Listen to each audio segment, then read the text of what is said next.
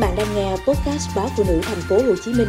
được phát trên phụ nữ online.com.vn, Spotify, Apple Podcast và Google Podcast.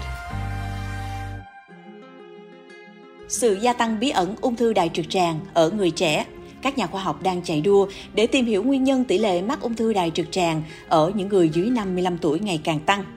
Trong một bài báo trên tạp chí Science hồi giữa tháng 3, Bên cạnh sứ mệnh ngăn ngừa và điều trị, các nhà nghiên cứu thuộc Viện Ung thư Dana-Farber Mỹ kêu gọi giới khoa học đẩy nhanh quá trình nghiên cứu, tìm hiểu về sự gia tăng khó hiểu của bệnh ung thư đại trực tràng ở những bệnh nhân trẻ, đồng thời đề nghị thành lập nhiều trung tâm nghiên cứu chuyên biệt hơn. Một báo cáo của Hiệp hội Ung thư Hoa Kỳ công bố cùng thời gian cho thấy tỷ lệ ca ung thư đại trực tràng ở người dưới 55 tuổi đã tăng từ 11% năm 1995 lên 20% vào năm 2019. Các yếu tố thúc đẩy sự gia tăng đó vẫn còn là bí ẩn. Trong số những người trẻ từ 20 đến 49 tuổi, ung thư đại trực tràng được ước tính sẽ trở thành nguyên nhân gây tử vong liên quan đến ung thư hàng đầu ở Mỹ vào năm 2030. Các bác sĩ cho biết, các dấu hiệu và triệu chứng của ung thư đại trực tràng bao gồm thay đổi thói quen đại tiện, chảy máu trực tràng, có máu trong phân, chuột rút, đau bụng, suy nhược, mệt mỏi và sụt cân nhanh.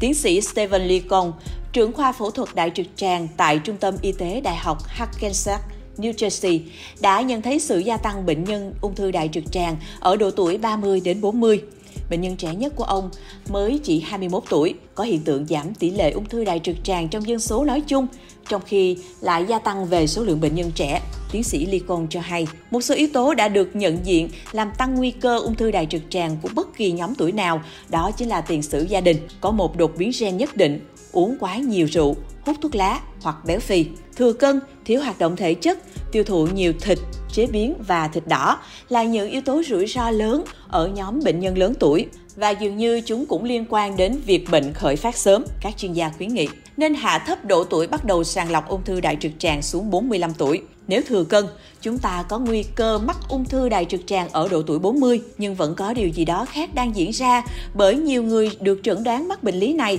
ở độ tuổi trẻ hơn nhưng lại không béo phì. Trái lại, hầu hết họ đều rất khỏe mạnh, sống rất tích cực. Điều này càng làm tăng thêm sự bí ẩn các nhà khoa học hiện còn khá chia rẽ khi nhắc đến vai trò của những yếu tố nguy cơ đã biết, đặc biệt là béo phì.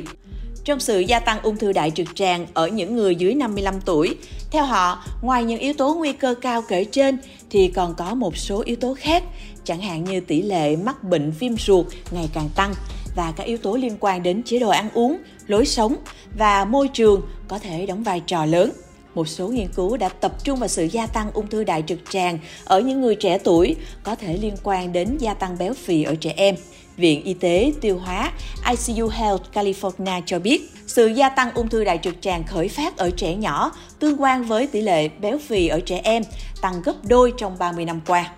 hiện ảnh hưởng tới 20% người dưới 20 tuổi. Trong khi đó, các chuyên gia khác nghĩ rằng những người trẻ tuổi tiêu thụ thực phẩm kém lành mạnh hơn như thức ăn nhanh, đồ ăn nhẹ chế biến sẵn, đường. Đó là những thực phẩm chứa hàm lượng chất gây ung thư và chất gây đột biến cao hơn